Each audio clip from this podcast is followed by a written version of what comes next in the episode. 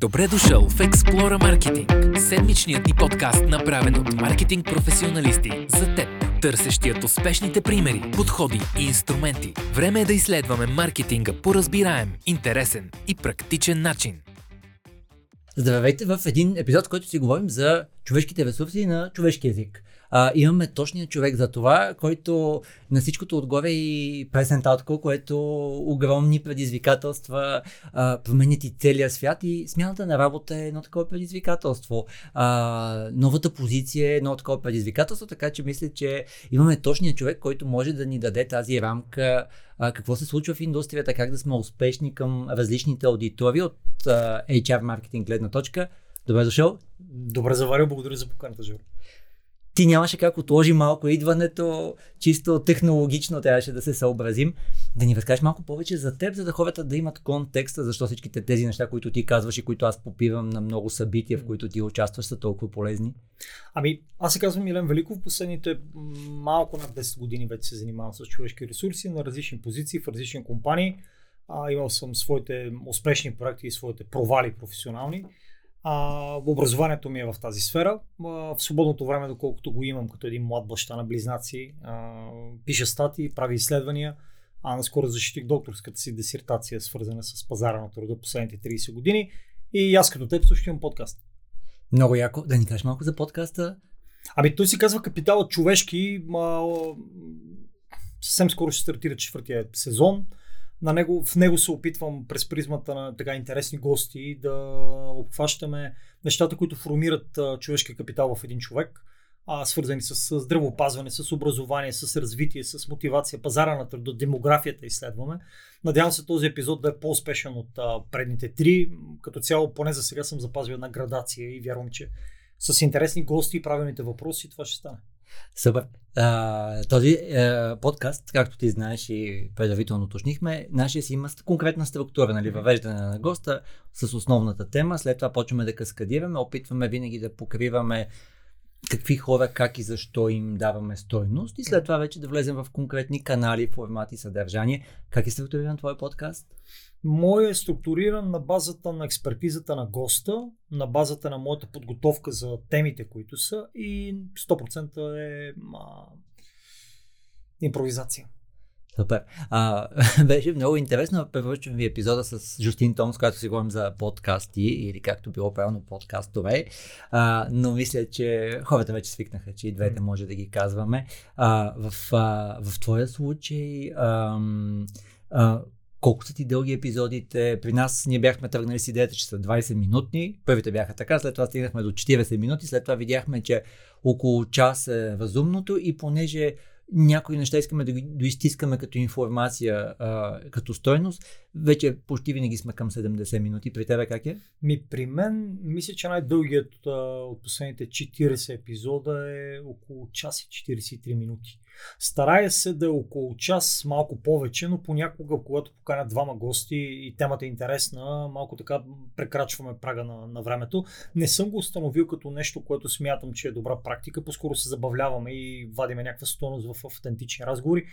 Вярвам, че освен роднините, някой друг също би отделил време за, за по-дългите подкасти. А сега не съм като на разни други подкасти по 2 часа и половина, 3 или 4. Нито имам това време, нито вярвам, че някой може да го изгледа това съдържание. Но пък а, все още опитваме аудиторията, почвата. Моят подкаст не е особено популярен а, във връзка с това, че темите не са масови. А, много от хората смятат, че имат а, така и опита и експертизата да, да боравят по тези теми, не винаги отделят време, mm-hmm. а, защото пък, нали, знаеш, че по нашите ширини най-някой така не обича, друг да му дава къл. А, така че м- имам своята аудитория, забавлявам се на този етап, виждам смисъл, а, хората, с които ме е срещнал до сега подкаст са интересни, повечето са експерти, а, и вярвам, че докато изпитвам удоволствие и смисъл и докато има някой, който да дава обратна връзка, че това нещо му носи същото, ще продължава. Супер, ние гледаме по възможност винаги да покриваме не само как работи нещото, mm. но и как някой го е направил. И тук е тази хубавата част на ти започна с това и грешките, които е направил. Всъщност, със сигурност хората искат да избегнат грешките на някой друг. И когато чуят, че някой си разказва за грешките, осъзнава, че нещата няма са толкова подсладени да. и стандартни а, да ни дадеш още малко контекст за а, възходите и грешките, които си имал, защо ги оценяваш като Чисто грешки? професионално, като А, говорим за професионално, да, ресурси. Знаеш ли, основните ми грешки бяха свързани с това, че а, наистина се опитвам или се опитвах в миналото време все по-често да давам повече, отколкото някой може да приложи, да осмисли и да разбере. А, имам адски много идеи. Последните 10 и малко повече от 10 години се опитвам чисто теоретично и практично а, да съчетавам най-доброто, което поне според мен би работило в даден контекст при дадени ръководители, но както а, така а, експертите, моите колеги в човешките ресурси, така и немалко от представители на менеджмента не са още достигнали това, това високо ниво на професионализъм и на, на, така, на качества, за да може наистина да извличат максимум от добрите практики, от съветите. Това дали все още а, измерваме кой е лидер и кой е менеджер, това е доста изтъркана и доста банална тема. А, какво от това, ако някой е менеджер, какво от това, ако един човек е лидер, какво се случва с тези хора. Още си говорим само за подбор. Все по-малко хора така надават ухо за как се задържат тези хора в тези компании. Да, можеш да нямаш едни 200 човека за годината ще бъде супер амбициозно, но колко от тези 200 ще останат? Мисля, че много хубаво подаде топката за това, на което ние му казваме стратегически маркетинг. Тоест, какви хора и защо ще извличат стойност. В крайна сметка, всеки човек наема работодателя си, както и работодателите екипа си, а, за да изпълни някаква своя нужда. Нали, не нуждата на другата страна. Мгм. А, тук да ни разкажеш защо има такива разлики, защо има такова неразбиране. Хората не са били обучени на това нещо, хората не са имали нужния опит в тази посока. Видяли са нещо, което толкова много работи, че не искат нещо ново да научат. Знаеш ли, това за стратегията в много от компаниите, като тук трябва да излезем от балона София, защото София не е България. Това няма да се умора да го повтарям. Много от компаниите няма стратегия. А, аз съм работил в няколко компании, в по-малко от половината от тях е имало разписана стратегия, имало е стратегически срещи, имало е някакви KPI, значи с български, които някой е измервал дадено представяне. Няма го това нещо. Това нещо го има на хартия.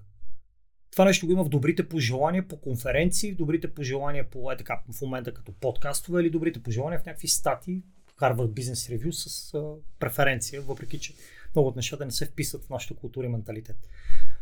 Много говорим, малко правим. Това съм разбрал а, като човек, който се занимава с хора. Разбрал съм го и като човек, който е бил а, не, наемаш, и като човек, който са го наемали. да, направо да те попитам защо е така, защото аз съм бил и управленски консултант, Да. включително и това много ми помага. Обаче наистина в един момент осъзнаваш, че разликата между стратегия и реалното прилагане и защото ти искаш някаква промяна да постигнеш, винаги има някакъв елемент на change management. Ние това го Да. говори, сме го говорили с много от хората, които са на твоята тема а, идвали при нас да говорим. А, според тебе е тази част, където хората не могат да а, направят връзката между едното и другото или имат някаква парализа от а, промяната, т.е. Тези, които тръгват на ниво стратегия, обсъждане, планиране, което с супер много усилия, които те полагат. Да. Първа среща, осма среща, дискусии и така нататък. Със сигурност това с промените малцина го обичат, а, и малцина могат да продадат едни промени като нещо важно. Тоест, утре се буди някой и казва, от утре ние сме, а, примерно, някаква друга компания с други ценности. Да, ама тези хора не са участвали нито в извеждането на ценностите, нито са наясно какво им носи това нещо, това как ще повлияе върху работата им. Много от нещата не се правят екипно, се правят спуснати на ниво чурбаджия, на ниво така ма, собственик, управител или каквото и да е било. Това е едното. Другото, а, занижените стратегически умения и вяра, че стратегията носи стойност е липсата на дългосрочност. Няма сигурност в тази бизнес среда. Ти като човек с по-голям опит от мен, вероятно може по някакъв начин да се сблъскал с това и в, и в твоята работа и с твоите клиенти. Сигурността е много малка. А, много малко хора могат да работят при много ниски нива на неопределеност Мгм. да боравят с малко информация. А, цялото това нещо, като го а, смесим и с страха от грешки и като сложиме малко щипка, че имаме повече очакване от другите, отколкото от самите нас, и те нещата се горе-долу се обрисуват така, както са в момента. разбирах. А, аз имам един любим подход, който, защото може да се досетиш, че много хора се обръщат към мен, препоръчай ми някого и аз се опитвам да калибрирам човека, който ми дава заданието, доколко той е готов, доколкото той си е изяснил. И тук става първата, първото разделение на хора по клъстери. Има такива, които просто са осъзнали, че имат нужда от такъв тип човек. Но когато им кажа каква е следващата стъпка, т.е. да опишат нали, какво ще дадат на този човек и как аз да продам идеята, някой да иска да ги чуе и да отиде на среща. Нали. Не става, виждаш една обява и са оженвате за следващите Да. 10 години. А, и тогава е първата голяма дупка и заради това епизоди с, като с тебе много помагат всъщност какво търс, как, как да определим кой човек е за нас и как да го привлечем. След това идва другата голяма, бих казал, дупка и тя е тази, която е а, всъщност аз как да убеда този човек, че аз ще му дам тази стойност. Защото той харесал е, какво сме обяснили, представили, но според мен нали, хората вече са се научили много говорим за евристика на категорията, че могат да ми обещаят каквото искат. В социалните мрежи нещата могат да изглеждат супер розови, но аз ще отида в БГ работодател и ще видя за какво Да. ги хейтят. Или аз ще, а, най-вероятно няма да си изпълнят някаква част от обещанията. А, така че аз се опитвам нали, да помогна на тези хора в тази посока да са, ние му казваме хиперреалисти. Нали? Тоест, ако ти не положиш някакво ниво на усилия и ти ще имаш да, нужда да полагаш още усилия за това да се случи, а, ще се щупат нещата. Ако искаш от това да почнем, всъщност как определяме нуждата, от какви хора имаме, как определяме малко по-дългосрочно, ако можем, за да може след това да почнем да каскадираме как ги намираме, къде ги намираме, как ги задържаме. На мен е любимото, когато трябва някой да търси, а менеджера да дойде при мен, или в повечето случаи част от менеджерите, не всички, защото тук, а, когато говорим нещо, трябва да знаем, че то не е черно и бяло, със сигурност има нюанси, но това, което споделяме е по-скоро нормата, не изключенията. Когато някой дойде при теб, в различни компании е имало структура, в която някой трябва да напише профил за тази позиция, най-малкото да прикачи актуална длъжностна характеристика. Много е важно да е актуална, а не просто да има една длъжностна характеристика. Да не говорим, че в много компании такава няма. И когато стигне до трудоправни спорове и става олеле. Okay. А профил, какъв човек търси?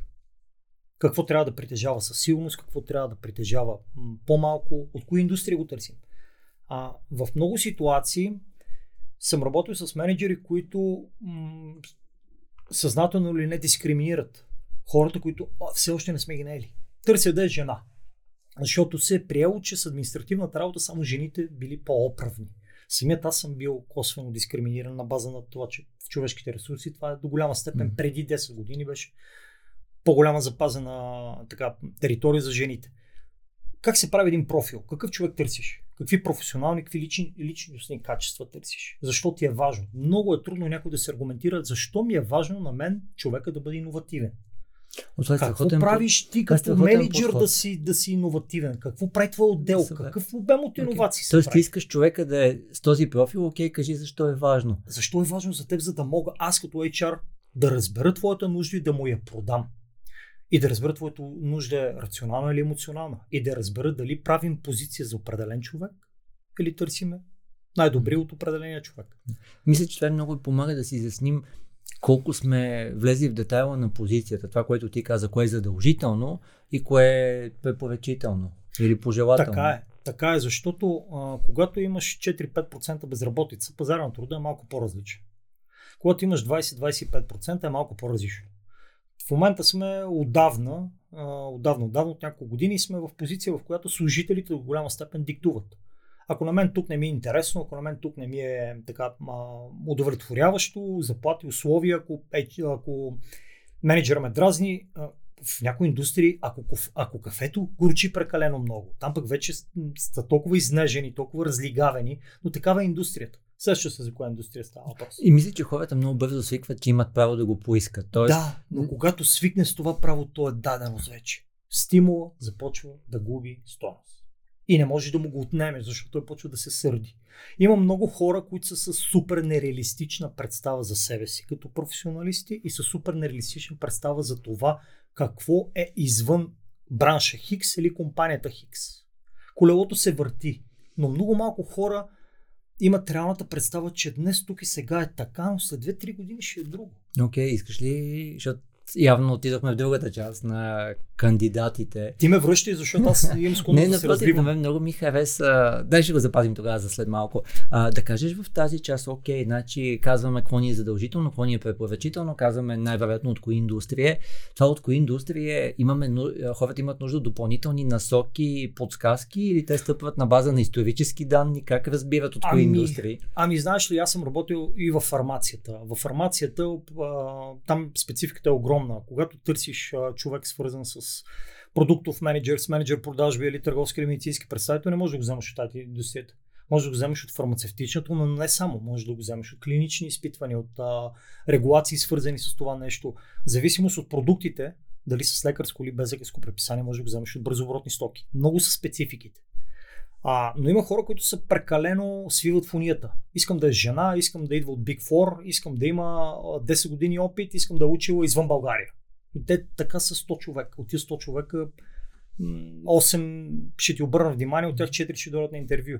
Което отново е управленско решение. Тоест, Съгласен Те съм, но казали, много от тези такива. управленски решения са по-скоро не особено зрели за пазара на труда към днешна дата.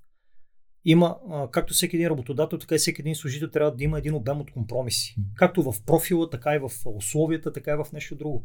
Не може да си категоричен. Давам ти 1000 лева, примерно, на база на тези 1000 лева, ако ти харесва или не ти харесва, тръгвай. Да, да, трябва да си гъвкав. Тази гъвкавост а, е много важна и много ключова. Аз в един мой епизод на подкаст си говорих с Добромир Минков и с а, а, Наталия от Job Tiger. С тях си говорихме за тези, които много често казваме, бе, тези са overqualified. Да, да, ма работодател може да вземе някакъв, някаква добавена стойност от тези хора. Стига да познава кодекса на труда. Извън трудовия договор, регулярния на 8 часов работен Мгм. ден, на тези хора могат да се представят още 10 альтернативи. Стига да можеш. Ако не можеш да му дадеш тези заплати или те е страх, че не можеш да го управляваш, защото твой менеджер е по-некомпетентен от него или по-неопитен, може да го ползваш като консултант, може да работи по проект, може да работи на 2 часа, на 4 часа, може да работи за един месец. Хиляди са работите. Стига ти да си гъвкав да си запълниш, да си запълниш това, което търсиш. Но трябва някой да го знае това нещо, трябва да имаш компетенции, да знаеш какво да прочетеш, да се сблъскал с това нещо, да си помислил. Иначе най-лесно е да кажем има глад за кадри. Ма то има глад за хора, бе. 2 милиона ги няма за 30 години. И няма да ги има след още 10, ще, ще е същото. Съгласен, много ми хареса този стратегически подход, който даваш. И аз поне винаги, когато сме обсъждали да вземем нов човек, да нова позиция и така нататък, независимо, бил съм в огромни холдинги, в а, огромни компании и в стартъпи, а, винаги съм се опитвал да си представя този човек, ако е достатъчно добър, къде ще бъде след една година, Да. къде ще бъде след три години. И мисля, че това супер много помага. А, наскоро направихме един а, мастер-клас на тема Storytelling за HR маркетинг. А, той се презаписа и сега ще имаме и още едно издание. И там, а, примерно, имаше хора от компании от производството, които де-факто, нали, този човек, който в голяма част от хората, които са на някъде в производствената линия ти, след една година най-вероятно този човек ще прави същото. И след три години ще прави същото. Нали? Тоест, логично е, че има позиции, при които ти търсиш човек, който се е посветил на това нещо, който иска това нещо. Альтернативно има такива позиции, които, както ти каза, job description или взаимоотношенията в компанията може да позволят този човек да скочи на още много места според потенциала му. Така че, нали, моят начин пък е след една година и след три години този човек а, какъв е. И това много помага и на решението. Назначавам човек, човек с потенциал или човек с специфични умения, конкретни, които са. В времето и в практика да съм установил нещо, че там където съм работил, трябва да знам какво да правят всички отдели, с какво се занимават. За да може, когато се срещна с един човек за позицията Хикс, аз да надавам мохой какво друго може да направи евентуално и за другите отдели. И ми се случило, даже преди няколко месеца ми се случи, трима човека от една обява, която са кандидатствали преди 4 месеца, аз да ги контактна отново и да им кажа, извинявайте, тук има още една допълнителна бройка. Актуална ли ви е така кандидатурата? Актуална е. Елате. От тези трима, двама назначихме, а трети го назначихме в друг отдел. Защото на база на неговият опит това е нещото, което би било по-релевантно там, на по-добри условия. И човекът до ден днешен е щастлив, хубав, усмихнат. Казва, вие сте, дали, прямо ти си един, единствения, който го направи това нещо в моята практика с компании и корпорации с 15 години. Много яко. Но това ме е научила практиката. Преди 5 години нямаше да го направя. Но тогава пазара на труда беше друг. Аз за една търговска позиция При 10 години са ми бяха кандидатствали 522 човека за един търговец. Отделно от това 450, ако бяха прочели обявата, нямаше да кандидатстват.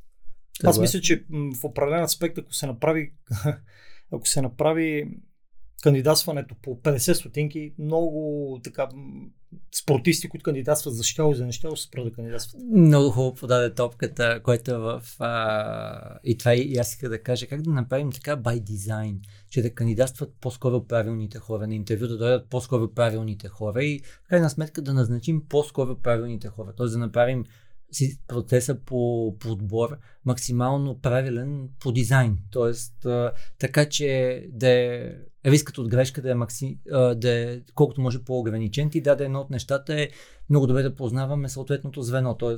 какво ще прави този човек. Изготвянето на профила и обявата. Обявата като обявата не трябва да бъде роман. Трябва да бъде грамотно написана, добре поднесена. Трябва да бъде а, с такива а, с такива детайли в нея, които касаят хората. Всеки един от нас е бил кандидат за работа. Те какво те интересува? Интересуваме дали има обявено заплащане. Защото mm-hmm. това е първото нещо или едно от първите неща, които може да отсее даден интерес. Mm-hmm. Тогава минимизираш и притеснението в един кандидат, абе колко пари искаш.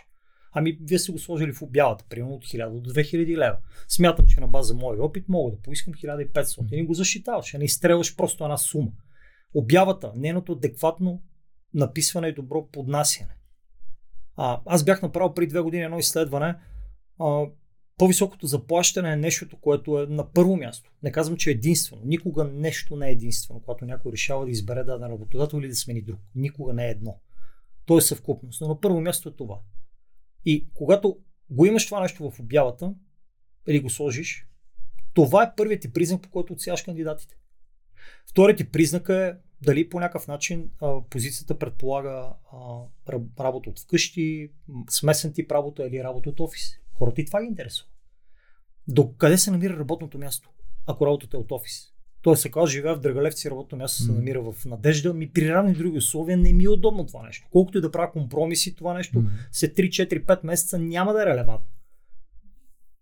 Всичките тези неща трябва да се анализират и трябва да се подходи практично в тях, защото, пак казвам, много от наймащите забравят, че са били кандидати за работа.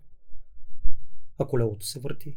Това, което тях ги интересува, до голяма степен ги интересува и тези, които ще наймат. Съгласен. Аз зато много харесвам този израз от това е маркетинг на 7 години. Бъдете хиперреалисти. Да. Тоест в момента, в който наистина си хиперреалист и си представиш, а този човек си помисли това или а, ще отиде в БГ работодател и ще прочете, че отлична компания, всичко е хубаво, парите са хубави, обаче трябва да си гъс с човека, който разпределя смените. Mm. Говорим за в случая за фирма, която доставя хранителни продукти, защото могат да ти дадат най-прецакания маршрут и там да е, са хора с по по-малко, които остават по-малки бакшиши, има задръствания и така нататък, или може да си в някой от най-хубавите uh, маршрути.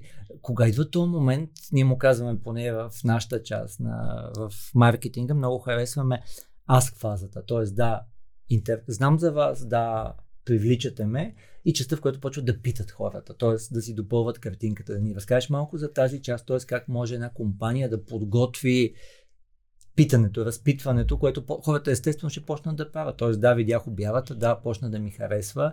Дали ще го направят дигитална среда или на живо ще попитат. Да ни кажеш как да сме готови за тази аск фаза на хората. България е доста малка, пазара на труда е малък, София е малка, някои браншове са супер малки, хората се познават. А както каза, даже не говорим само за София, т.е. в един град. Да, пак да. съвсем се знае. Колкото всичко. и да е награден един работодател, ако вътре хората, които не са щастливи, не подадат положителна обратна връзка към търсещия работа, няма абсолютно никакво значение ти колко награди имаш. Особено, че сега, може би, който не е кандидатствал, той не е награден за нещо. Но когато по някакъв начин имаш вътрешен контакт, защото хората по нашите ширини, освен шурубаджанашкината, те много разчитат и на референции и на контакти. Това са три отделни категории, които аз съм ги в моята глава са разграничени. Аз мога да имам референция от теб като човек, с който сме работили или не сме работили, но аз не мога да изисквам от теб ти на някой да наложиш да ме назначи, mm-hmm. защото ти си казал, ето този назначете Има и такива ситуации, все още ги има, особено в държавната работа е предимно така. А, Другото е да имаш контакт. Контактите откъде ги имаш? Имаш ги от там, където ходиш. Ако си стоиш вкъщи, контакти нямаш. Това, че имаш контакт на някой в LinkedIn или Facebook, друго е да го видиш на живо, да поговориш, то човек да те прецени, ти мислиш, същество ли си или по-скоро си един клавиатурен човек, който си поредния, който ти пише лично съобщение, да иска нещо от теб. Тук вече е проактивността на хората. Но а, все още хората разчитат на вътрешни референции от компанията на хора, които са там или на хора, които са напуснали. Това с напускането е отделна тема, може би за отделен епизод. Но employer брандинга или изграждането на работодателската марка, както върви с това преди да наймеш човек, така върви няколко месеца след като си го освободил mm. или след като той е напуснал. Защото той е все още носител на хубавото и на лошото. Колкото и да е имало емоционален елемент, във времето той се притъпява. И човек започва да си казва, окей, добре, не се разбирах с шефа ми или примерно ниска ми беше заплатата, но има и хубави неща. Тук вече пак стъпваме на neuropсихологията, черногледството. Кое ще запомним и кое ще кажем на някой друг. Мен са ме питали за обратна връзка за компании, за менеджери, за каквото и да било. И съм бил безкрайно реалист. Дори да съм допуснал някъде грешка, съм казал, виж, моят опит е такъв. Това съм направил, с този не съм се разбрал, другия ме излъга, третия ми беше супер полезен с неговата експертиза и добавена стойност. И хората избират и преценяват. Аз много внимавам при такива препоръки първо да попитам за какво ти трябва този човек. Mm-hmm. Защото има контекст и контекст. Да, в един има. контекст може човека да е супер успешен. В... Аз имам такъв любим пример. Моят профил по 16 Personality са консул. Аз съм супер помагащ, съдействащ, много кооперативен. Смятам, че нещата зависят от мен, но бях в на друго място в една организация, ситуация, в която бях просто един от хората в управителния съвет и по подобен диополен модел излязох най-рационалният човек на света. Тоест, ако иначе аз бих бил много сърце като профил, там излязох мозък и нали, върши работа, не върши работа. Все едно, окей, нали, не си свършил работата, уволнявам те, окей, не си направил еди какво си, намаляваме ти заплатата. Това не е моят профил. Но в тази ситуация аз отговарях само за нея. И в тази ситуация излязох точно такъв. Заради това аз примерно винаги питам за контекста, да. т.е. давам моя опит, но преди това опитвам да разбера този човек защо. Несъмнено контекстът е много важен. Несъмнено контекстът е много важен. А, аз също съм много пестелив от към препоръки. А, първо, защото м- не знаеш наистина, хората не са до край прозрачни и защо те питат и не ти казват цялата истина. А пък аз знам, че те истината винаги имат минимум две страни. А, така че да, това с препоръките все още от към подбор е най-работещо в България.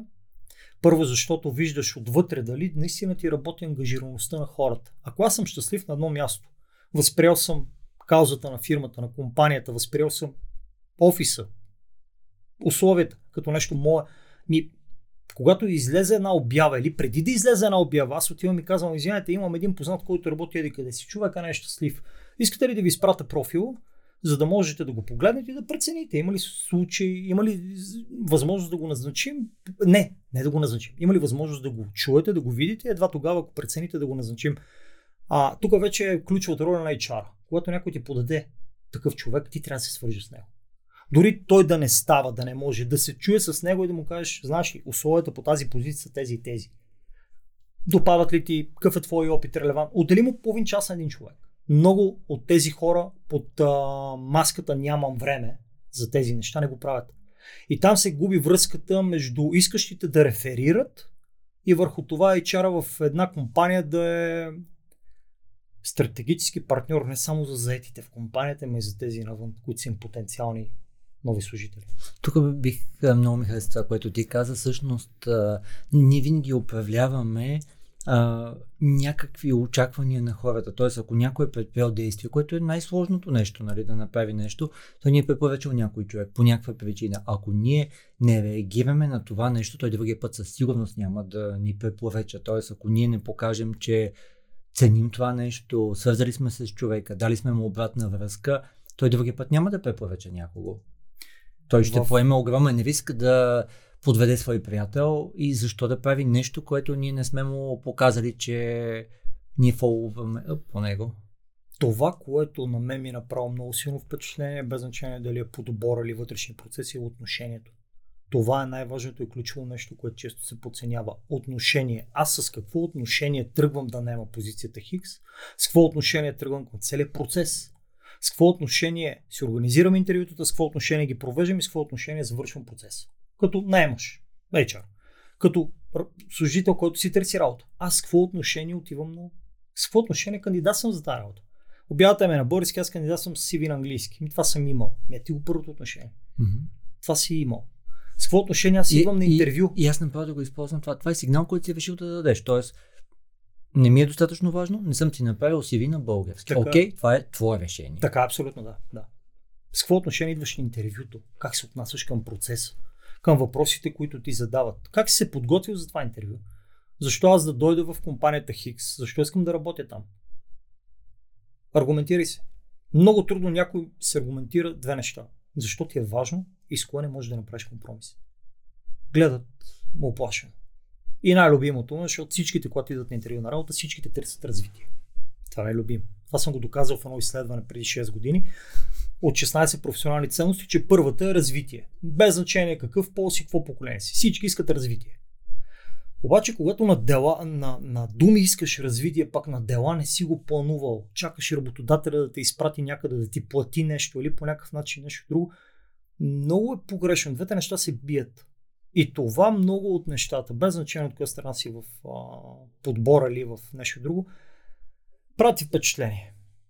Прати впечатление, защото на думи сме много щедри. Делата липсват. М. И затова, ако мога да се върна малко по-назад, усилията, които трябва да полагаме, това куца. Затова много неща не се реализират. Затова не сме нито най-производителните, нито най-продуктивните, нито сме някакъв хъб за иновации тук.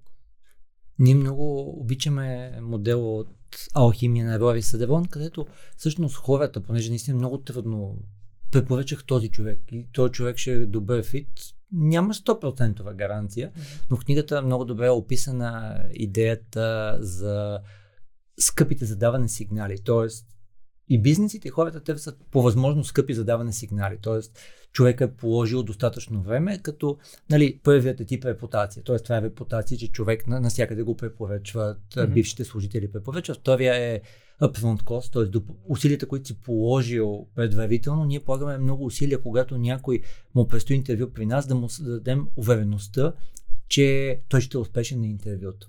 И му пращаме а, кой ще му направи интервюто, пращаме му какво бихме попитали на интервюто, пращаме му 10 грешки, които хората правят по време на интервю, а, което е този upfront cost, който е. А, и мисля, че много хора от компании, а, много кандидати могат да го правят.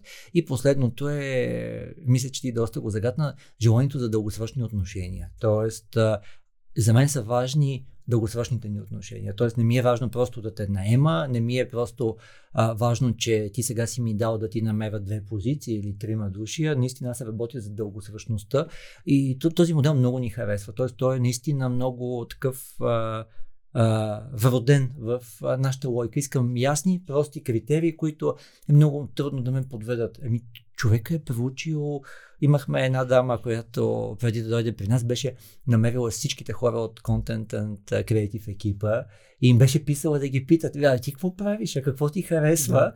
преди да реши дали да е в този екип или в другия екип. Дали малко вече, може би в другата крайност, но въпросът е, че ако погледнеш малко по-голямата картинка, това е човек, който наистина му е много важно и е положил усилия в тази посока.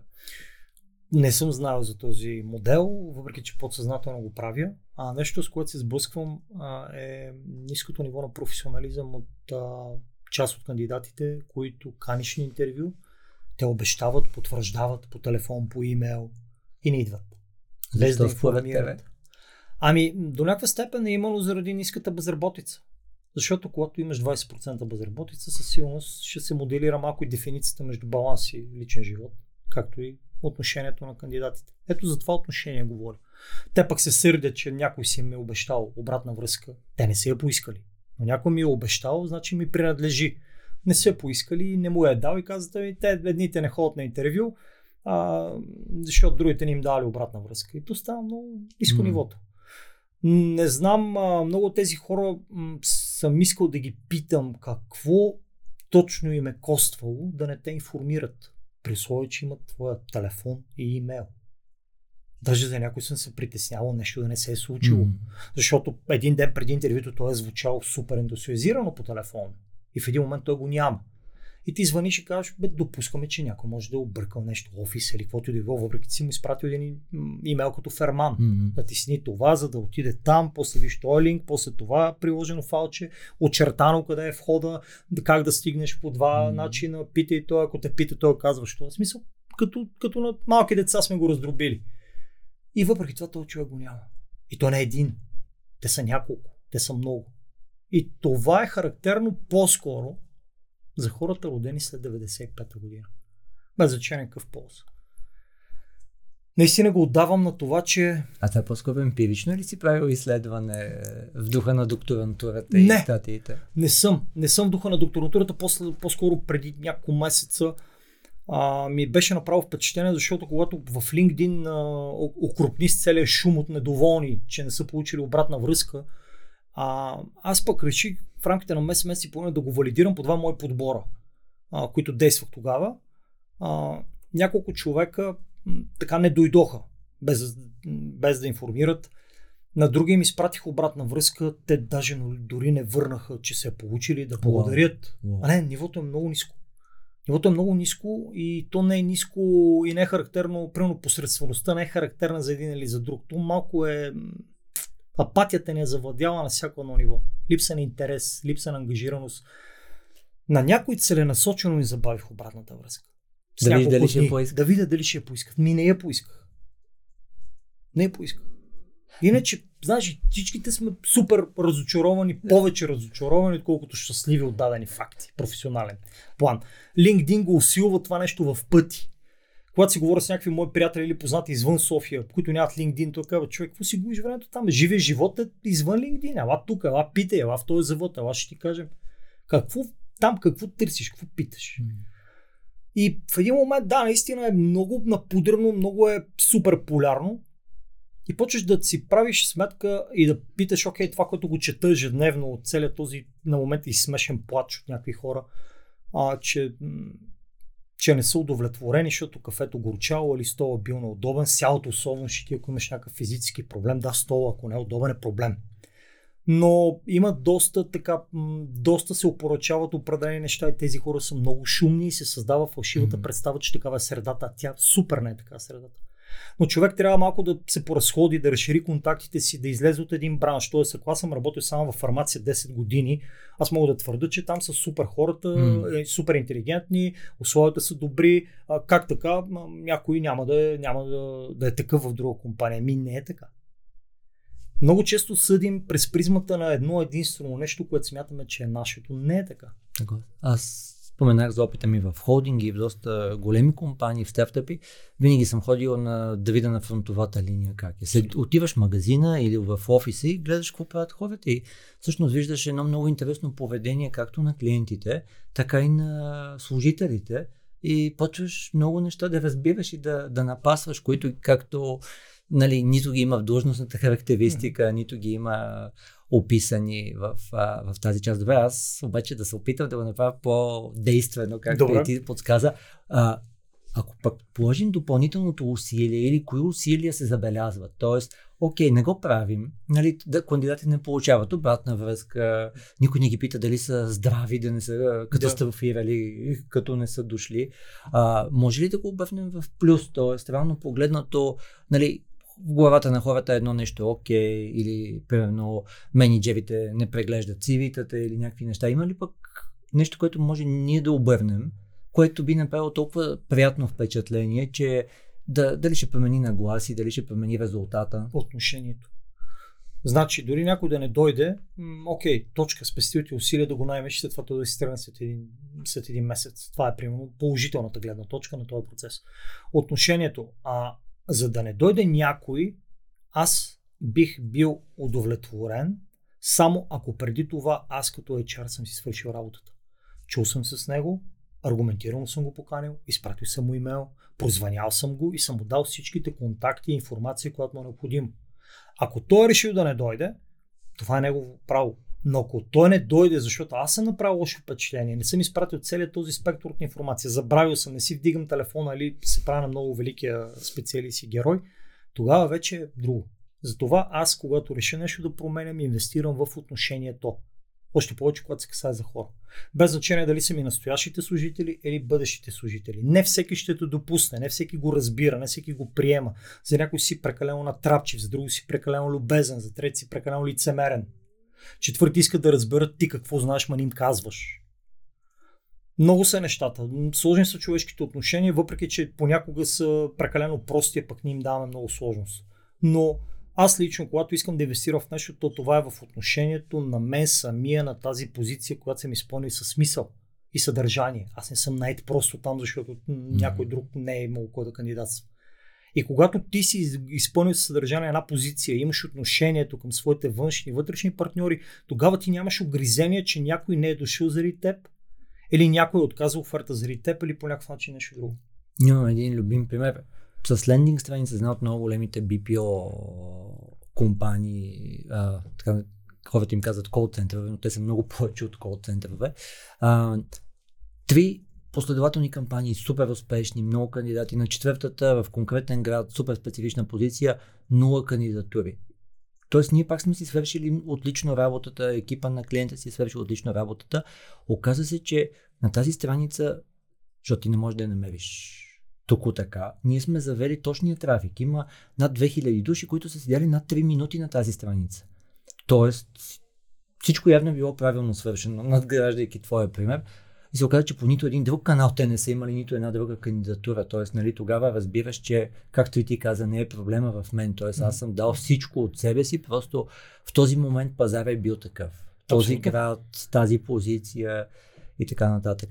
Добре, а, нещо, което ние много правим, даже имам а, статия в Forbes България по темата е а, два пъти в годината а, питаме хората да оценят а, Keep, Improve, Start, Stop KISS модела, като KIP е прави се отлично, а, по отношение на работа с клиенти, по отношение на екипи процеси и за съответния конкретен човек. И там сме разказали много конкретни примери. Това, което винаги много впечатлява хората е когато действаш по тази обратна връзка. Това, което ти каза, отношението. Т.е. отношението не е аз те попитах, отношението е не го разбрах, може да ми го обясниш, uh-huh. за да мога да действам по това. Или когато действам по това, да кажеш ти, благодарение на теб, ще имаме вече това. Ще, благодарение на това ще действаме. Тогава хората се чувстват ангажирани, че когато си казали някой е взел предвид нещо. Дори да не го е взел предвид, може да каже, знаете ли, ние видяхме това и това и това, но към днешна дата нямаме ресурса, не ни е фокус, не ни е в стратегията не го разбираме, не го приемаме, но сме го учели. Аз като човек, който прави м- някакъв вид изследване за собствена така, информация и за, за начин за вдъхновяване за нови статии и съдържание, най-отдолу съм сложил, който иска да получи информация за това изследване, да сложи вярно изписан свой имейл. За да може на база на това, когато аз нещо съчиня или нещо се случи на база на това изследване, който иска, той да получи тези данни, тази информация. Защото когато направиш едно изследване с 30 въпроса, няма как да залеш мрежата с едни 30 скриншоти да кажеш, е това е, това е, така, така, така и точка. Какво от това? Нали, трябва да има някакви взаимовръзки, някой да го интерпретира и да го обясни. А, така процедирам аз, хората все по-рядко отделят време и имат желание да си кажат. Обикновено си казват, когато никой не ги пита. Но когато искаш някой да ти каже, да му снемеш мнението, много от хората са резервирани първо, защото някой ги пита за нещо и те казват, що път трябва да му кажа на това? Второ, какво ще прави той с тази информация? Трето, дали е анонимно? Да не ме издаде някой нещо да ми повлияе. Четвърто, какво ще получа аз като добавена стойност от това, че ще отделя 15 минутки на Милен да си каже. И се опитвам подсъзнателно или не толкова подсъзнателно да удовлетворя тези въпроси преди някой да ги, е, някой да ги е сложил, да ги е сложил на масата. А, не казвам, че имам огромна успеваемост, но пък полагам усилия и вярвам, че всяко едно бъдещо изследване, тази година се надявам да подготвя едно грандиозно, което до сега никога не съм правил, ще видим дали ще стане или няма да стане. А, хората да участват и да си кажат, защото наистина на някой му пука, на някой мнението е важно и който има желание да получи информация на база на това, с което ти си снял неговата обратна връзка. Защото ако правиш вътрешен сървей, изследване в една компания, и след това не запознаеш хората частично или пълно с резултатите и с следващите стъпки, не правиш фокус групи, не правиш по някакъв начин, не ангажираш тия хора с тия неща, и другия път няма да има толкова голям респонд рейт на същия, на чист български казан. Няма да има хората отношения да попълват нещо, защото те не знаят какво се е случило в предния път. Комуникация и отношение към тия хора. Съгласен. Аз бих допълнил, че хората знаят някакси интуитивно знаят какво може би е гръмнало, къде е изкривен, къде са изкривени отговорите. И там много работи такъв сторителин, който каза, при този въпрос не отчитаме резултатите, защото най-вероятно те са повлияни от тези какво си. Вау, вие сте осъзнали, че наистина най-вероятно тук е замърсено това нещо. Вие сте положили същите усилия за всичките други 15 въпроса. Mm-hmm и това си, и това си е заслужавал. А, много, много добре звучи. Аз нали, мога да надградя всичко, което ти каза, как аз бих почнал да го прилагам. Някои от нещата си взех вече, направих си mental notes. Метод на инверсията, т.е. за да е вярно, че имам 100 души, които са ми попълнили анкетата, какво трябва да е вярно? Използваме тези неща, които ти каза. Т.е. трябва да е вярно, че те са решили защо ги питаш, разбрали са какви биха били последствията или резултата от това нещо. Тоест, връщайки назад става доста по-лесно и ние, както говорихме преди малко, by design създаваме нещо, което има шанс да е с верните данни, да е полезно, да е приложимо, повече хора да искат да го приложат.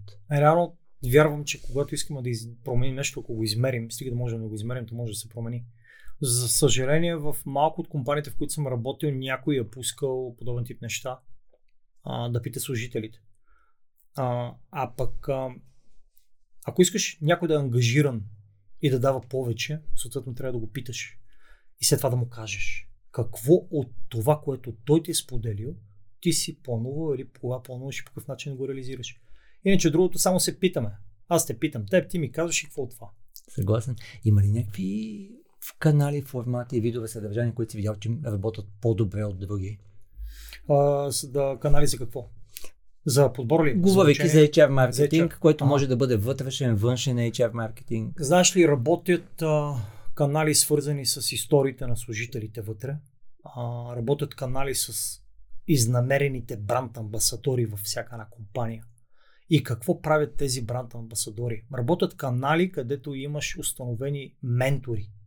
Ама ментори не е задължително да бъде най-дългогодишен служител. Ментори, които имат качествата, нагласата и отношението да менторират. Това са много важни неща. За да бъде един човек ментор, означава да, да бъде най-старшия в групата, защото той може да е достатъчно а, достатъчно не, не, така как да го кажа, по-меко.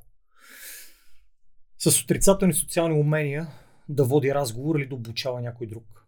Това са тези неща, които според мен. Другото нещо превенцията за здравето на служителите. Ама не да им купиш плодове. Какво друго? Превенцията за психичното им здраве. Всеки един от нас има определени нива на стрес, на притеснение, на страхове, на тревоги.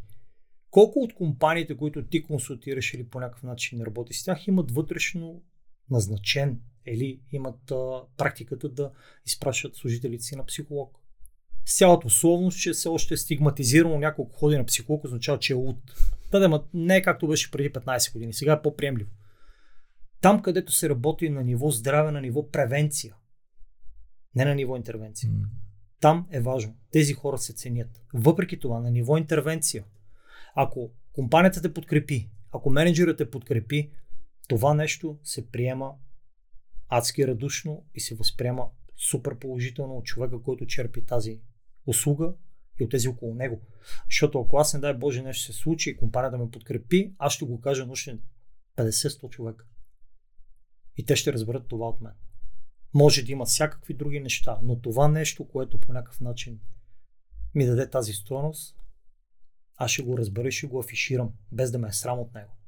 Ако по някакъв начин компанията разбере кои са моите ключови мотиватори, кои са ключовите мотиватори на тези служители и играе през тях, ако разбере кои са им ценностите, ако ценността моята е развитие, ще дойде ли някой при мен да ме пита аз как си представям развитието? Аз какви усилия полагам за развитието? Какво смятам аз лично да инвестирам за развитието, за да може компанията 50% да ми добави? Това, че някой ще ми плати на HR конференция един билет, аз може да съм там, може да си рова в телефона, може и не. При инвестиране, при развитие, най-работещото нещо е съфинансиране. Иначе хората нямат отношение. Безплатните неща не работят. Това съм се убедил а, това е мой опит. Може би твоите зрители и слушатели може да имат и друг опит, но това работи според мен. Аз съветвам винаги хората, ако чуят нещо, да го помислят и ако решат да го приложат, да тестват. И Да, да, знае, и да знае, че правят тест. Тествам не е за винаги, не е до животно, не е за събитие за 3000 лева. Просто аз раз, разбрах нещо, което може би ще работи. Ще го тествам, ако реша. А преди да ми зададе следващия въпрос, ако имаме време, друго нещо, което една компания прави по-различно е как работи с уязвимите групи. Роми, а, хора с определени телкове, а, как работи с майките. Поощрява ли хората да раждат? Защото, за съжаление, има стереотипи на явна и на скрита дискриминация все още към жените. Специално в този аспект. Ма тя е родила, ма не е родила. Ма кой ще гледа децата? За хората с телк. Как да освобода този преди съм го назначил? Някой мисли в това. Ети дългосрочната мисъл. Как ще освобода някой, че хората нямат информация как, как, как да улеснат тези хора. Тези хора не искат да са жертви. Те искат М. равен старт. Много тези хора са в пъти по-лоялни от останалите. Когато на някой му дадеш шанс да реализира себе си, да не наръчита на подаяния, той сграбва този шанс и, и го реализира. По това можеш да разбереш една компания дали е, дали е и социално отговорна и дали има отношение към, към тези групи. Сега всички сме бодисвали пейки, сме съдили дръвчета, Мгм. ама сега може да има някаква дългосрочна стойност, ама към днешния момент е това. Но наистина отношението е важно и е ключово. С Владо Борачев имах интересен епизод. Той това казваше. Нема за отношение, развивай за умение. Владо е класа, Владо е човека, който ми е водил курсовете по лидершип и от него съм научил супер много. Ако ви е интересно в духа на това, което каза Милен, може да напишете Майки Explorer и да видите как а, ние наистина сме видяли, че там може да даваме стойност, защото може да има нали, вашия бизнес модел, култура и така нататък да не позволява да давате стойност на дадени аудитории. И ние преди две години, три, може би, открихме, че даваме огромна стойност на майките, на бъдещите майки и на тези, които имат вече дечица и са се върнали от работа. Хората, които са запознати с демографската криза, която е в България от последните 30 години, ако по някакъв начин ощетяват и не подкрепят младите родители или родителите като цяло в това да имат повече деца или да отглеждат децата си максимално спокойно, докато са на работа, нищо добро не ни чака, защото а, няма, не само няма да има кадри, хора няма да има. И то това не, го, не съм го измислил аз. Това, който може да чете статистика от Националния статистически институт, може без много-много знания да го разбере, стига да види цифрите. Това е нещото, което ще направи разликата между работодатели, съсловни организации или каквото и да е било, а не вкарването на, на, на някакви хора от третия свят, от петия свят да дойдат тук за 300 лева и да спът 6 човека в една стая 3 квадрата.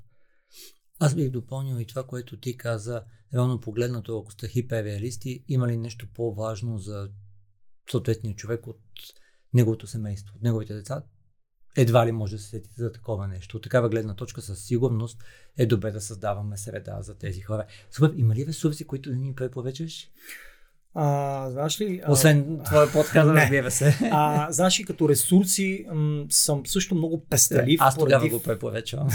а, съм много пестелив, защото примерно на мен са ми интересни определени книги, които не винаги, а, които не винаги са интересни на аудиторията. Аз в момента съм на вълна а, да изследвам а, така обществени нагласи, менталитет, а, а, култура, ценности и народопсихология. Това ми е важно, за да знам, защото когато тръгна да наемам, да управлявам някой, когато тръгвам да му бъда един вид а, консултант, аз трябва да знам контекста, който стои срещу мене като човек, като българин. Все пак оперираме с българи в българска среда. Ако някъде излезем навън, нещата няма да са много релевантни. Но когато сме тук, трябва да сме наясно, що за хора стоят срещу нас и кои са обстоятелствата, които са ги направили такива или унакива. Тогава вече, когато установим това нещо, може да повлияем. Иначе другото е само констатация. Да, няма хора, няма кадри, а, четете повече, пишете повече. Имам един мой братовчет, той казваше така, от много четене ставаш добър читател. Как, как? Това, четенето е като сядането. Аз много обичам да готвя. Четенето е като сядането. Преяждаш, преяждаш, преяждаш и не помниш по какво си ял. Четете толкова, колкото можете да приложите. Изследвайте. Не четете само специализирана литература. Има художествена. Най-любимите ми книги са художествените. Те са променили нещо. Специализираните, да. А, другото нещо е. М- тет форматите също са добра отправна точка. Третото нещо е. Ако някой твърди, че има знания и умения, или нещо, което да каже на света, има десетки училища и университети. Има хора, които са в състояние, в което имат нужда от тези знания. Без значение дали си пенсионер на 55 и никой не те няма, защото си над 55. Без значение дали си ромско дете, без значение дали някой друг, който е направил някаква грешка на младените си, те първо излиза от затвора. Това е истинската корпоративна социална отговорност. Това дава отпечатък. Един човек от тези да ги промениш, той ще промени средата си.